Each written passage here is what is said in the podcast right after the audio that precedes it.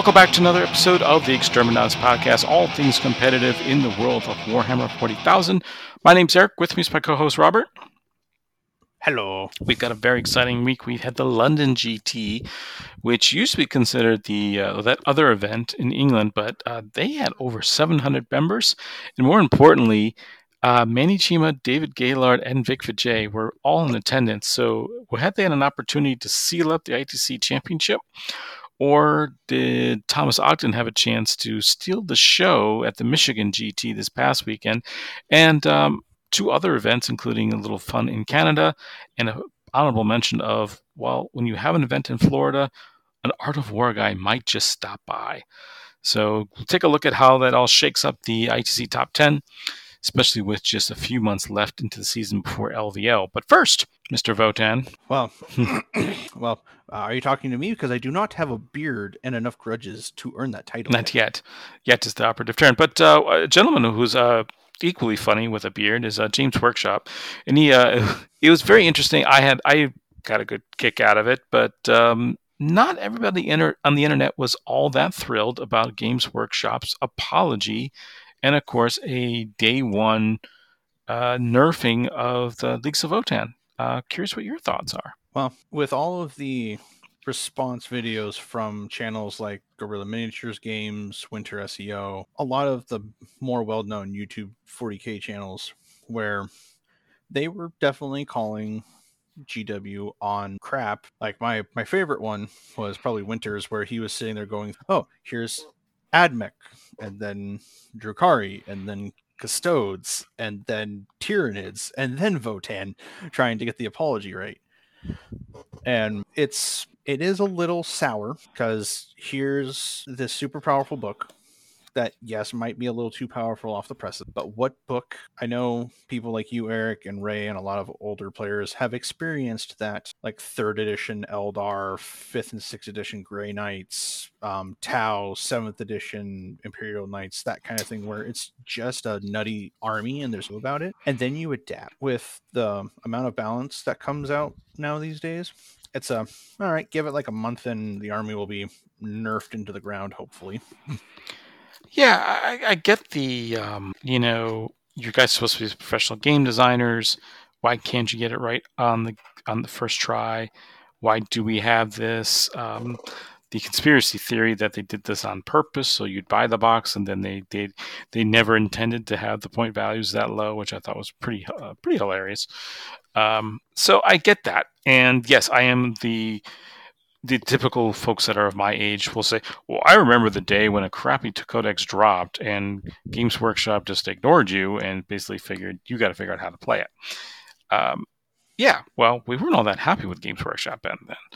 And um, so I like to think that, yes, this is an improvement, but at the same point, um, why didn't you get this right? And I thought they did a nice job of kind of peeling back the, the, the curtain a little bit in the and they brought up a very good point. If you're in charge of building any codex, any codex that's in the game right now, let's say you're you're in charge of writing it, um, and you got to play against three armies: Tyranids, whatever the new guard is, and demons, how do you think it's going to come out compared to Space Marines and Necrons that came out two years ago? It's going to be a little more powerful. So, yeah, the Codex creep is real, and they got a little over over top. The fact that they fixed it, great. Had a little tongue in cheek humor with it, fine.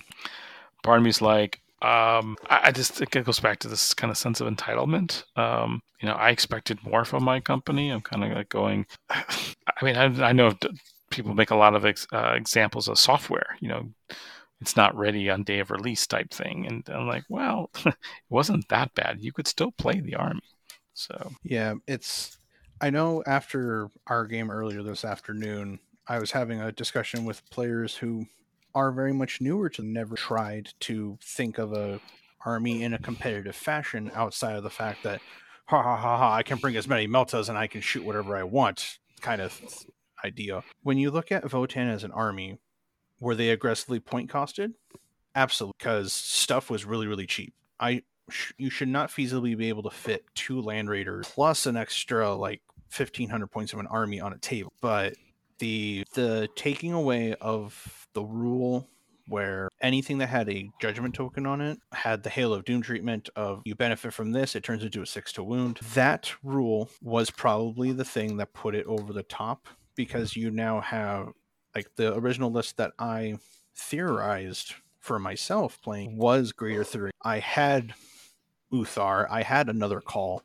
So I was hypothetically able to throw around three to four grudge tokens a turn. So now I was hitting and wounding three or four different units, all on numbers I shouldn't be wounding on, percentage wise. Right. So taking that away, okay, that would put the book back into something reasonably powerful because your your grudge token things you still get the auto wound but it doesn't trigger your additional effect. It just jumps straight to to actually hurting the target. Like how custodes we have that for a effectively like two turns if we're emperor's chosen but that takes a specific setup and it's an option that we can take. It's not an automatic mechanic in the army. So i definitely think it was a whoops daisies for having that go in there but when you look at it compared to the amount of transhuman and um, hit modification that were denied by just going, you can only ever hit me on a four, you can only ever hit me on this number, that kind of stuff being bypassed with a okay, I I'm I can only ever hit you on a four plus. Well, guess what? My grudge token just says I automatically wound you. like that kind of idea gets around a lot of that interaction well interaction denial where your opponent tries to be as durable as possible because you just go, nope, nope, automatically wound you, don't care. Yeah, I mean, part of like, still, I want to see it on the table. Yeah, I know a, a, a previous co-host would have argued he's played the game enough to know uh, it was broken just by reading it, and you know some people are better at that than I am. So I'm like, okay, sure, but um, I'm not sure if all. Yeah, uh, I still feel the I just blanked on the name of it, the big tr- the big uh, tank thing. I think three. The land yeah, the land fortress. I think 300 points is more appropriate for it, considering that the uh, Space Marine Gladiator guys are like those tanks are like 325. I was like, yeah, that seems about right. Um, 225, I thought was way low. So Yeah, and the like some of the points increases were justified. Like Uthar costing as much as um, Trajan Valoris. He realistically, I personally feel he should be more expensive with the fact that he can legitimately eat a volcano cannon that is d can do up to 14 damage on a single wound. Just goes, nah, that's only one damage. Yeah, but then again, if you're firing a volcano cannon at a single model, it's kind of like uh, the idea is Yeah. taking out larger tanks. So Yeah, but at that point, I'm that I should be winning the game at that point if I can even target Uthar Yeah. with a volcano cannon. So anyway, I just thought it was hilarious that people were uh, upset about um, the apology. So I was like, okay. Uh, we got a couple of listener emails that came to us, and uh, another uh, content creator, Blood for the Blood God, had put out a couple uh, suggestions about how to change the ITC rankings.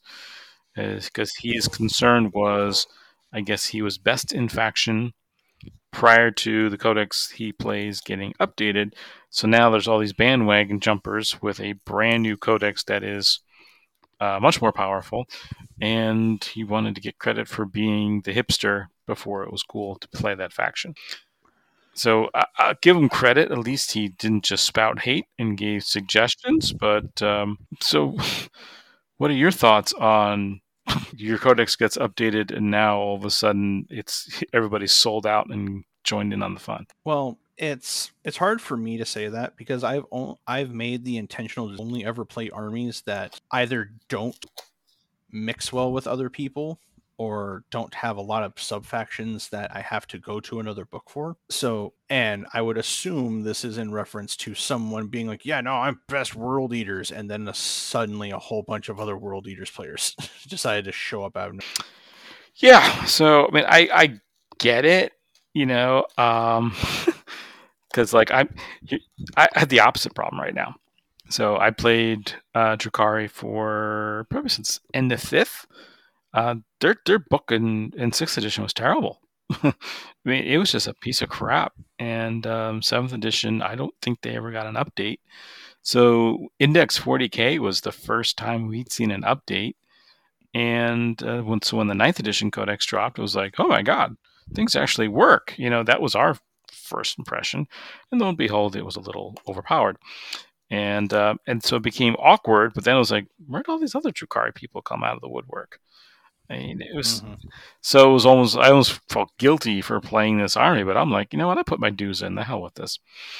And um, that being said, we've had the opposite now. You know, they're they're the other codexes have finally caught up. Uh, they're not the couple FAQs and nerfs down the way have uh, lowered their power level. But um, I was looking at this. If I can win even just a bunch of RTTs before the end of the year, I could be the Nephilim champion for Drukhari because there's basically only been, I don't think there's been a single player in the ITC who's got two ITC results with uh, Drukhari uh, with the Nephilim package. Yeah, it's definitely one of those things that for for people playing um, a faction that has a whole slew of sub factions within it. So like when we look at Space Marine and we look at the ITC rankings, they have Blood Angels and Darkin, Death Watch, all of the other books that all the other sub factions that actually have a book of their own as a separate faction. Whereas Chaos Space Marines, sadly, every single one of their sub factions is tied to one book. It's the populace is that much more crowded.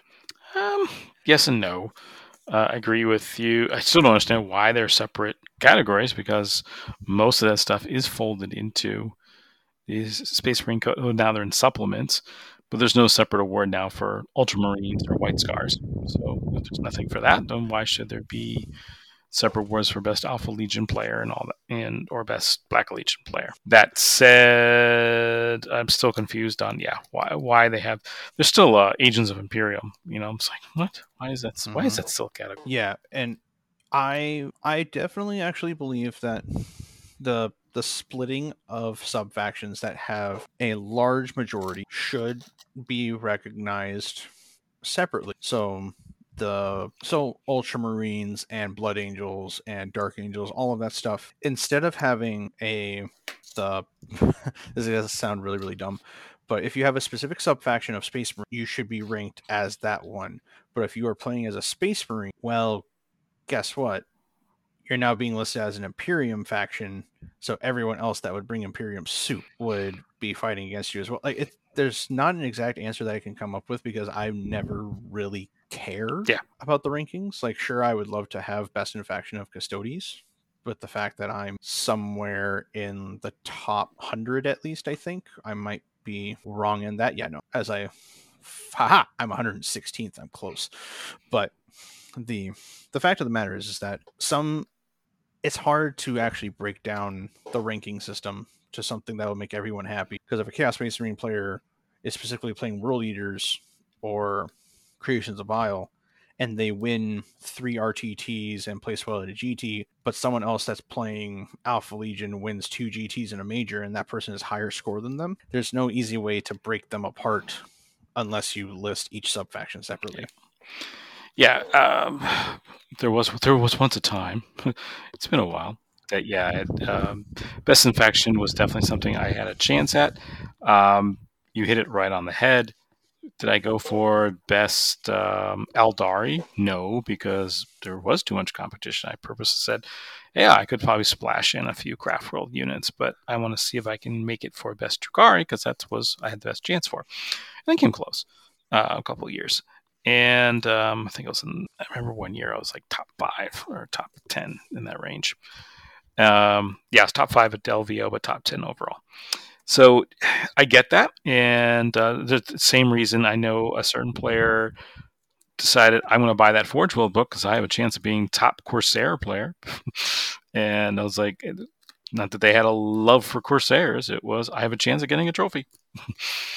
so mm-hmm. part of me is like, okay, go for it you know that that is a motivation and um, so could there be a little more fine tuning in the classification? Yes, but I think um, our, our buddy Don Husen, former co host here as well, summed it up best in that gentleman's uh, blog comments. Um, you could just get better at the game. yeah, that that is always a good answer. Like I know with my custodes, I could be better at this game where I'm actually able to play for contention of top table of GTs and stuff like that. But I haven't had the years of experience yet to be like, oh yeah, no, I should be much better at this game. I've only been playing for like four years competitively for like two. Yeah, well, I can tell you from experience, having years of experience, um, it's a game you got to keep practicing. It's a lot like golf, and um, my lack of practice showed up in our game today, and uh, and that I think that's what's probably what's kind of eating at me. This is like I had a plan, I didn't stick to it, and um, yeah, let's, let's walk into a wall of flame. Hey, I may get burned. Did the ice cream melt on the way in? Oh, it did. Oh, that's unfortunate. So yeah, it's one of those things where, come on, you knew better.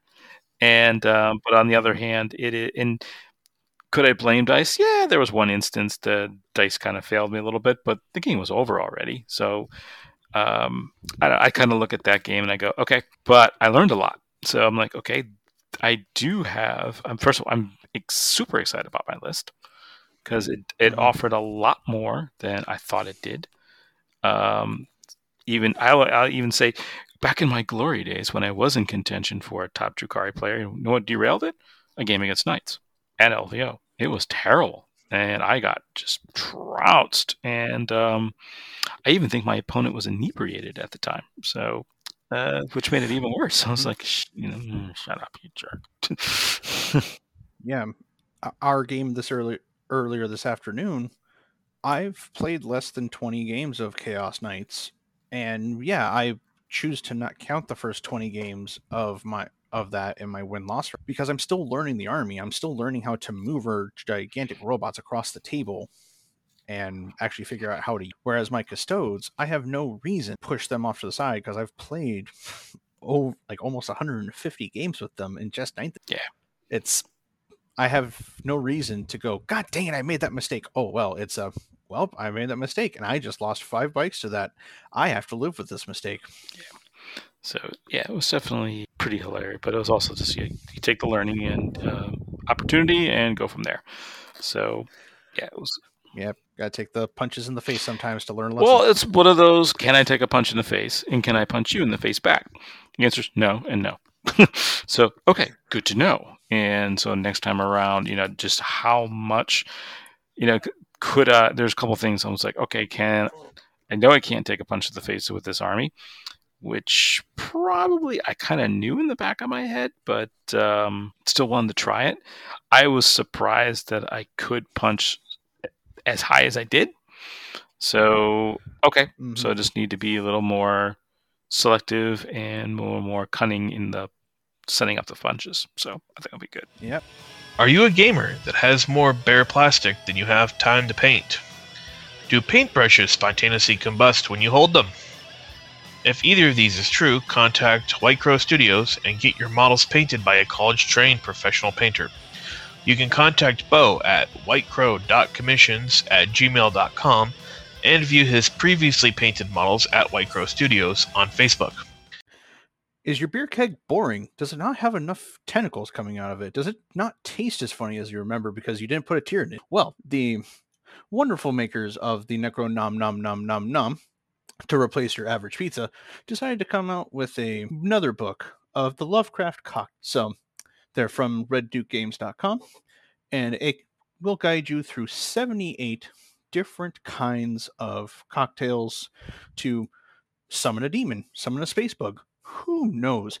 Either way, it's going to be a very, very wonderful time, and we would highly recommend that you try to not ingest too many while at the gaming table, because we don't know exactly what's going to happen when you roll Perils of the Warp or you roll a natural one on your persuasion check if you decide to play in. So, if you're looking for fanciful drinks, go ahead and grab the Lovecraft cocktails by the madmen at reddukegames.com, the makers of the Necro Nom Nom Hey listeners, this is Raymond with the Exterminatus Podcast here to talk to you about KR cases.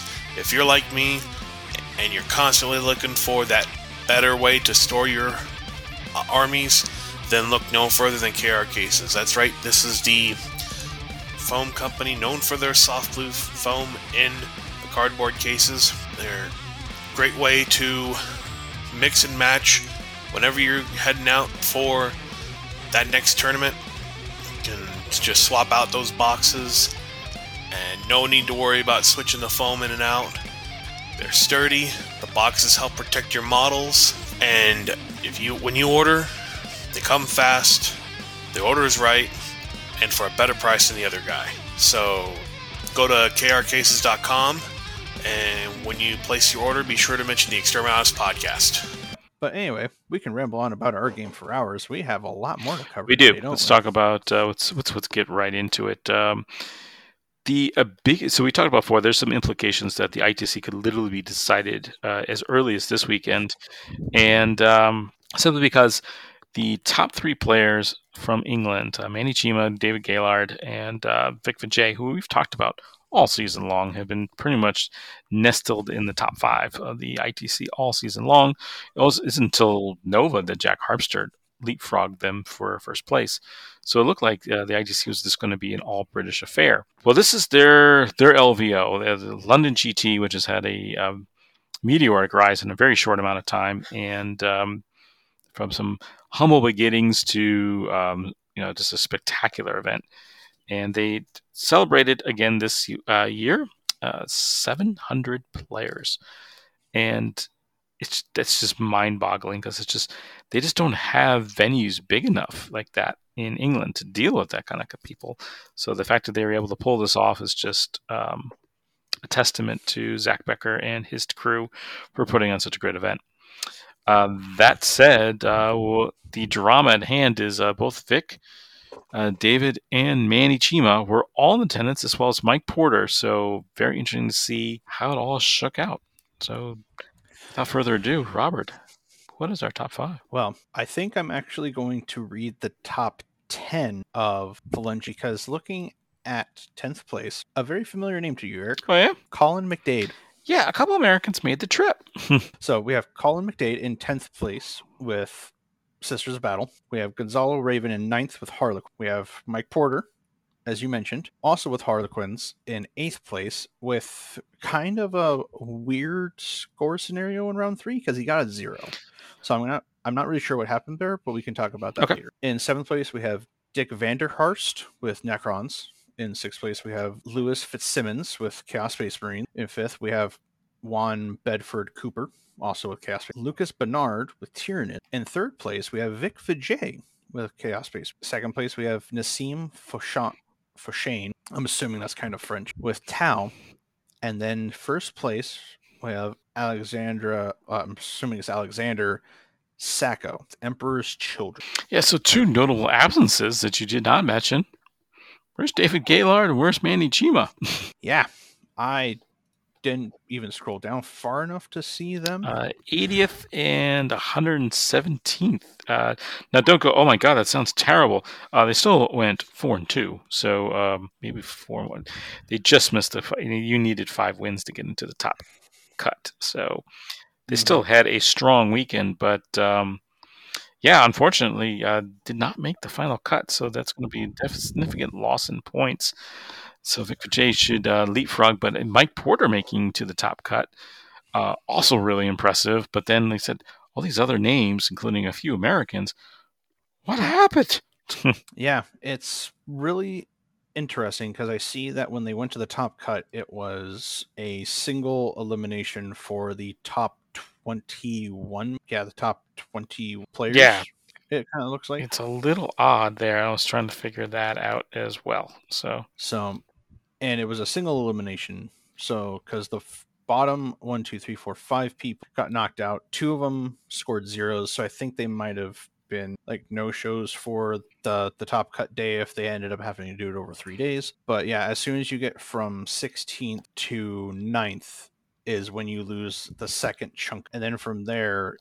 Because when you look at the winning scores, the winning scores, the lowest one is legitimately an 84 for round one. And then in round two, the lowest scoring five. So these people in the top cut understood the assignment where they had to go, we we want blood and we're taking yours. I think couldn't put it better. They understood the assignment. Yeah, there was no room for error. Um, and, as I was saying, we, we were talking about some of these top players who, oh my God, they only did. I mean, there was no room for error whatsoever. And then uh, to, to, score max points, so you just had to, like I said, a seventy point win wasn't enough. So it was. So looking so as I said, I wanted to look over what Mike happened to Mike Porter. So Mike Porter from rounds one to five, looks like he won his game, I think, if I'm understanding right, because you needed five the top because what the math was. In round six, I think he was the one that got the buy for someone not showing up because he doesn't have an opponent listed for round six. Okay. But then round seven, he won against um, Nathan Whitbeard. And then round eight, the person that took him out. And you look at the score in reference to that, Vic obliterated like a 100 to 0 so i saw the zero and i was like is that is that really what happened so that's again i don't know what happened um it could be very much of anything because obviously we weren't there and i think the joke is going around that the london gt didn't stream any of its games it did not so i know that's like if the game wasn't if the event wasn't streamed did it actually happen but yes the only other thing I want to really cover here is the fact that yes, Emperor's Children was the winning list, but you, you're seeing more creations of Bile coming into play. There's some fa- like really random Chaos Space Marine factions that people take, but obviously Emperor's Children is is what it is, and yeah, literally looking at it, it's every single flavor of Chaos Space Marine that you can imagine so Emperor's Children has a whole bunch of noise and cultists and a Master of Possession, Apostle, Disco Lord, a brick of Terminators with the black runes, so they're minus one to wound and whatnot. Some possess a Venom Crawler, and then Abaddon. Like I think the archetype for Chaos Space Marines, unless you're well versed in them, has been found out. It is Abaddon plus whatever list you want to bring. it does seem like the possessed are kind of an auto take as well as, uh, and if you're taking auto uh, possess, you definitely need the master possessions, and then these either Terminator brick or Shooty brick. Those seems to be pretty consistent, and um, like I'm not seeing cultist spam for sure. You know, I'm not. I'm seeing this is a pretty consistent recipe we're seeing all over and over again. Yeah, and the the Terminator brick can either be replaced can either be Terminators or it can be a 10 man possessed brick. True. Because the one advantage of Emperor's Children is everything automatically becomes Mark of Slaanesh, so they always fight first. So the Lord Discordant is going to favorably trade on the crackback, given that he doesn't get shot off the table by random high power guns and stuff. But your opponent charges, they have to be careful on what fight they choose because then you're going to fight neck. Never have to bother spending. That adds up quite a bit. And uh, it also gives you, oh, you know, uh, what's the word I'm looking for? Uh, kind of a safety net in terms of I wasn't anticipating being charged, or I didn't think he was going to make that charge, and all of a sudden, oh, that's okay. I'm still fighting first. I have a chance to whittle down his numbers before he actually gets the swing. So yeah. Whereas creations of bile, they don't innately become Mark of Slaanesh. You actually have to assign that. So that might be some some theory crafting there. Like I know World Eaters, they're they'll all become Mark of Khorne. They will all become Mark of Khorne. That is actually really hard to say because that's a lot of K's. but they'll all become that for free, I think. I'm not well versed enough Chaos Space Marines to know. But I mean, it won an event and you you can see his his score trickled down very, very quickly. Yeah. Because the last two rounds, a 75 and a 74, he was running out of gas. yeah, and it is a slog at this particular event as well. I mean, it's multiple rounds, and, and it's I think it's a hit right, red out of gas is not an overstatement. It's just it is a toll. So we'll see. But it's also interesting. Yeah, you know, Mike's. Um, will that be enough to get him get him further into the ITC top ten? We'll get into that towards the end of the show. But um, overall, yeah, it's um, Mike's been a top player for a long time, and I think he recognized uh, this is a big stage and I need to perform today if I want to save my season. Mhm. So Yeah, that's definitely what we'll chat about towards the end once we actually go over the rankings because this is the home stretch. This we are coming up to the last three months of play, and there's not a lot of majors left. So this is when people, I if you're gonna make bets and you're gonna make fantasy, this is when you would do it. yeah, um, very impressive. All uh, let's head over stateside then because Thomas Ogden who, if you look at our expanded rankings, is by far one of the most dominant players in 40K currently. He had something to say about this, about letting the Britain's top players take over the ITC top 10, and made an appearance at the Michigan GT. And how did that fan it out for him? Well, cutting it back to the top five, because there's there's only a few other notable names in the top 10, like Steve Pamprine. Oh, he's back. Uh, is in the yep, he's in the top 10. Um, he went three and two, but still scored so high that he came in seventh. That's impressive. Okay. But but the top five are Corey Stowicki with Harlequin, Manic Gudamani with Tyranid, Joe Bramuni with Goffs, Mr. Lanigan with Chaos, with Demons, so he moved away from his thousand. And then, speaking of which, Thomas Ogden with Tau. So I think we're seeing a another trend because over the last few episodes, if you guys hadn't noticed, we talked about the team Xenos Petting Zoo a lot, where they just came crowding into the competitive world, and you see a lot of them in the top portion of tables. Some of them are in droves at events. Well, the team of Death or Glory which consists of Lanigan, Ogden, and the top six players that I listed five of six of. I think we're officially seeing the the birth of maybe an actual pro Warhammer league where we have we currently have the Yankees, we currently have the Red Sox, we currently have the Dodgers. Like we have equivalents to these big teams in 40 where they show up one of their players is most likely going to win the event. Yeah, it's funny. I'm looking, just going through the same standings, uh, all the way down in 18th place is Anthony Hilla. I was like, I'm on the team too. I didn't do bad. yeah, they, they left behind Anthony and Kramer and Breton and Pete and Daniel and Garrett and Gil. I'm still here too. oh, oh, in, in 22nd place we have Sam Dayton. So there we go.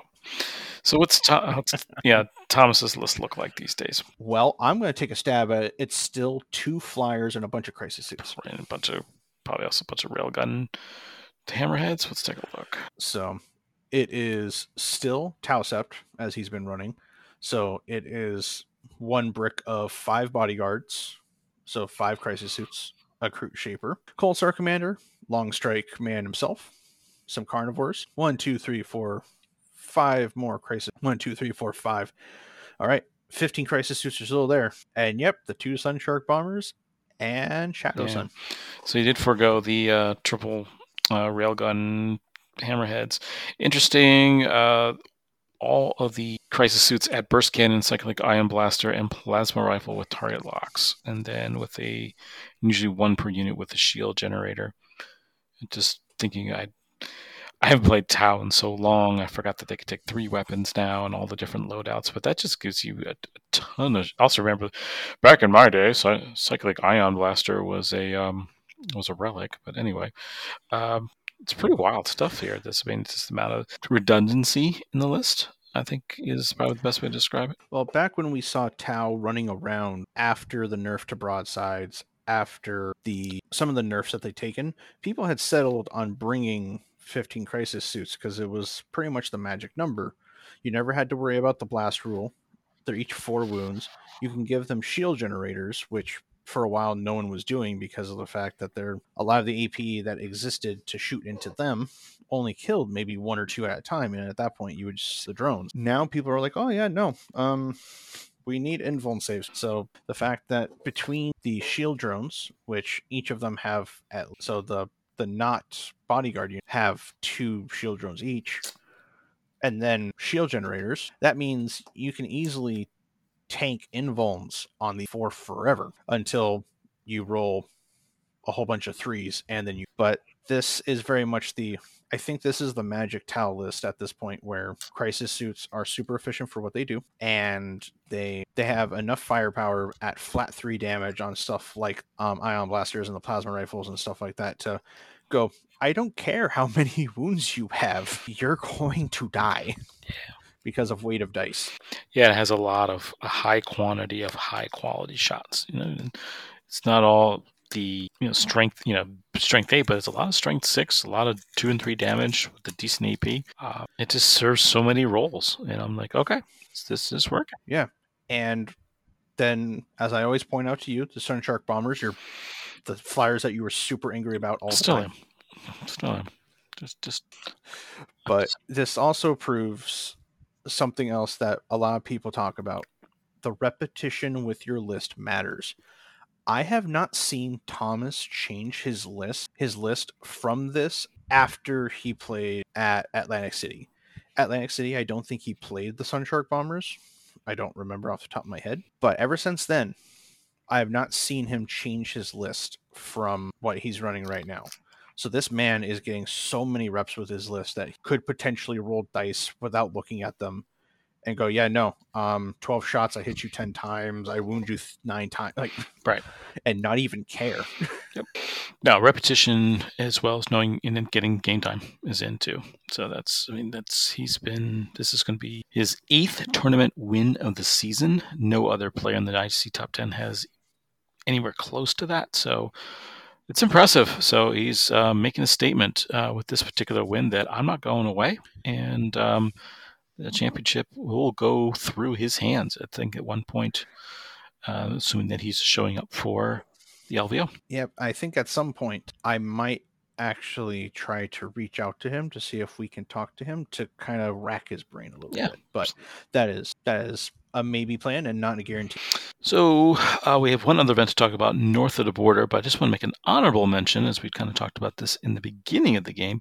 Uh, Crucible, which is one of the bigger, well-known established events in Florida, uh, managed to get the I guess get the tournament in before the hurricane hit it. Um, so as I kind of joked before in the opening, if you throw a tournament in Florida, you might get the Art of War guys to show up.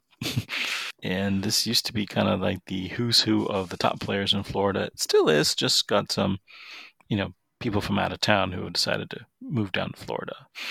Yeah, it is definitely a because the Art of War guys just happened to go and do stuff down in Florida. I don't know why Florida. You could you could have picked anywhere else that doesn't get potentially hit by hurricane. But I mean, they do them. So I very much look at top five of this event, and yeah, the only thing that kind of surprises me is Jack Harpster showing up with Dark Eldar and coming in third. Yeah, that kind of blew me away a little bit. I was kind of like going, "What?" and the entire top 10 it's one chaos knight single loyalist and one chaos space marine one necron one chaos chaos D- tau and then tyranid so it's not as exciting as i wish it was but still congrats to everyone down there for being able to play an event and then get out of there before bad things happened One thing I did mention, John Lennon did win the event, and uh, John did something similar to this, where he went on a late tear. Is there enough time left in the season for him to make a significant splash at the ITC's rankings? it would it would have to be a string of events large enough for like for instance last year with richard siegler just waltzing in dodging every single bullet that could slow him down from winning lvo to come in and take the IT just six events. It would have to be a string like that of where John goes to like seven or eight or even nine round event and gets perfect hundreds every that I think that's the kind of streak it would take. Kind of crazy. Looking at Jack Harpster's list here, and it's like I'm seeing a lot of similarities. um, but there's also some interesting tech in there as well. So it's like interesting. So yeah, But I think we're gonna pop back on up to Canada. That's right. Uh, the folks from Goonhammer decided to throw an event, and they actually did so in in Canada. Um, tr- one second here, get exactly where in Canada, but um, in Winnipeg. oh, there we go, Manitoba. So, which is actually this is probably the best time of year to be there because you do not want to be there in December. I can guarantee you that. All right, what's our top five look like Okay. there? Well, top five: Casey Stengler with Tyranids, Corey Burns with Blood Angel, Fraser Perry with Harlequins, Darren Jack, Duh Orcs, and then Riley Tremblay with Sister. Yeah, it's a really good stuff. Uh, some of the top players uh, from from Canada ma- making an appearance. A couple of the other guys um, showing up the Michigan GT. But interesting, uh, sixth place Kyle Thompson with Harlequins. Uh, he's actually on the Goonhammer team. Dropped his first game, but then ran the table, going five zero after that. Um, making quick stab there as well. But interesting to see once again Sisters back on top, followed by Orcs, Harlequins, Blood Angels, and Nids. So a nice little mix of different factions. Yep, and just taking scans over them, the Sisters one was the tried and true. Here's Bloody Rose. Here's like 16 Repentia and a whole bunch of other good melee choppy killy stuff. And then the the orc detachment is a brigade of Goff. So not all too often we get to see a brigade. And how the heck did he fit all of this? So Nob on Smasha Squig, Boss Zagstruk. I, that is the Storm Boy character, if I remember correctly. I believe so. Yeah. Then a War Boss, the Weird Boy, and then the Weird Boy, and then 10, 20, 30, 30 Beast Snagga Boys, 10 regular boys that are truck 20 grots, Commando, Commando, 9 Mega Nob, 3, 6, 6 Squig Hog Boys, 15 Storm Boys, Mek Gun, Mek Gun, Mek Gun, Truck, and Ghazghkull. How the heck did you fit all that in 2,000 points? Jesus. Orcs, baby. yeah, I know it's orcs. I played, I have them. It's still just like, how? How did you fit that many? I guess he decided to not bring the kill rigs because the kill rigs are huge, just bullet sponges. It's all I can think of. I know in our local area, it's like nobody leaves home without two of them. So Eh, playstyle maybe. I don't know because oh, he was probably taking advantage of the update to Green Tide where you just need ten orc models in any corner, and now it includes Gretchen. But I digress. I can theory craft that all I want. So other than that, yeah, it's glad to see that there is still variety. Um, I mean, the top five here is representative of what our meta looks like, where stuff is mobile and either it is incredibly tough to chew through, like Tyranids can be, or Bloody, and occasionally Harlequins because you know they dance with bullets all the time, or it is so fa- it is so aggressive that it just gets across the table and it punches you, and there's nothing. In the case of Bloody Rose and probably Blood Angels and Harlequins, like the, the Orc one is definitely more of a probably have to have players have to have higher knowledge of your army in order to pilot that properly. So we've been teasing it all show long. What is the ITC top 10 after this big weekend? But no further ado, uh, Mike Porter did get enough points from his performance at the LGT, uh, landing him in 10th place. So the floor right now is 1307 is to get into the top 10. Innes Wilson, also present at the London GT, also did not make the cut. He was closer to the 180 mark there. He comes in, falls down to ninth place. Nassim Fauchane, uh, who Robert mentioned, jumps to eighth place. John Lennon, with his win in Florida, jumps to seventh place. Manny Chima, with his performance at the LGT, drops to sixth. Thomas Ogden uh, moves into the fifth place with the Michigan GT win. Colin McDade, once again, with another strong performance at a big show, launches himself all the way up to fourth place, breaking up the triumvirate of British players. David Gaylord comes in third.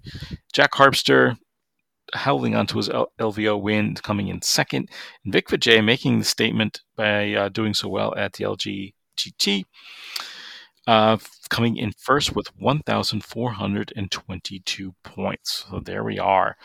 Um, it's only a, quick math here 12 point lead over Jack Harpster.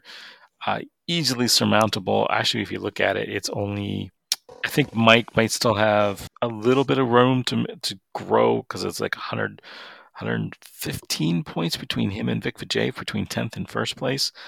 But uh, that top four, it's anyone's game at this point. I mean, there's there's only mm-hmm. about 50 points between them. Yeah, so it's definitely a scenario of top 10 players, any more majors that happen in order for them to replace a score even higher that so getting three or four 100s in the jump up their score a little bit. And then obviously if they can VO, I know probably all of the US bound guys are going to even though Mike Porter is bottom, if he performs super well at LV, it could potentially jump him up into the top place to take the given the rest of the players don't perform super well. Yep. To give an idea, London GT, he came in eighth overall, 272 points awarded to him. Um, there's most of the GTs, and he's been attending get roughly about 210 points. So that's an extra 60 points for that performance. He didn't even win the event, and he's still getting an extra 60 points. So LVO is in your best interest moving forward. Absolutely. Yeah. So it's definitely at this point, I really should feel like I'm just a sportscaster, just like, yeah, no, this and this is like, nah, man. It's a dice game. Anything can happen. We can just watch all of like if Vic for some fail loses his first two rounds at LVO, and then David loses his first. That could literally change the entire landscape of who's going to actually take LVO. And wasn't that long ago they had uh, Andrew Gonyo and uh, Jeff Robinson in the first round at LVO. I mean, that just shook everything up. So you never know. So it's going to be to get getting my sportscaster voice on. Uh, Got to stay tuned. It's going to be a great finish to the season which also means it's time to wrap up this particular episode. So, um, from all of us at uh, the Extreme podcast, my name's Eric. I'm Robert. Appreciate you guys listening. We'll be back next week.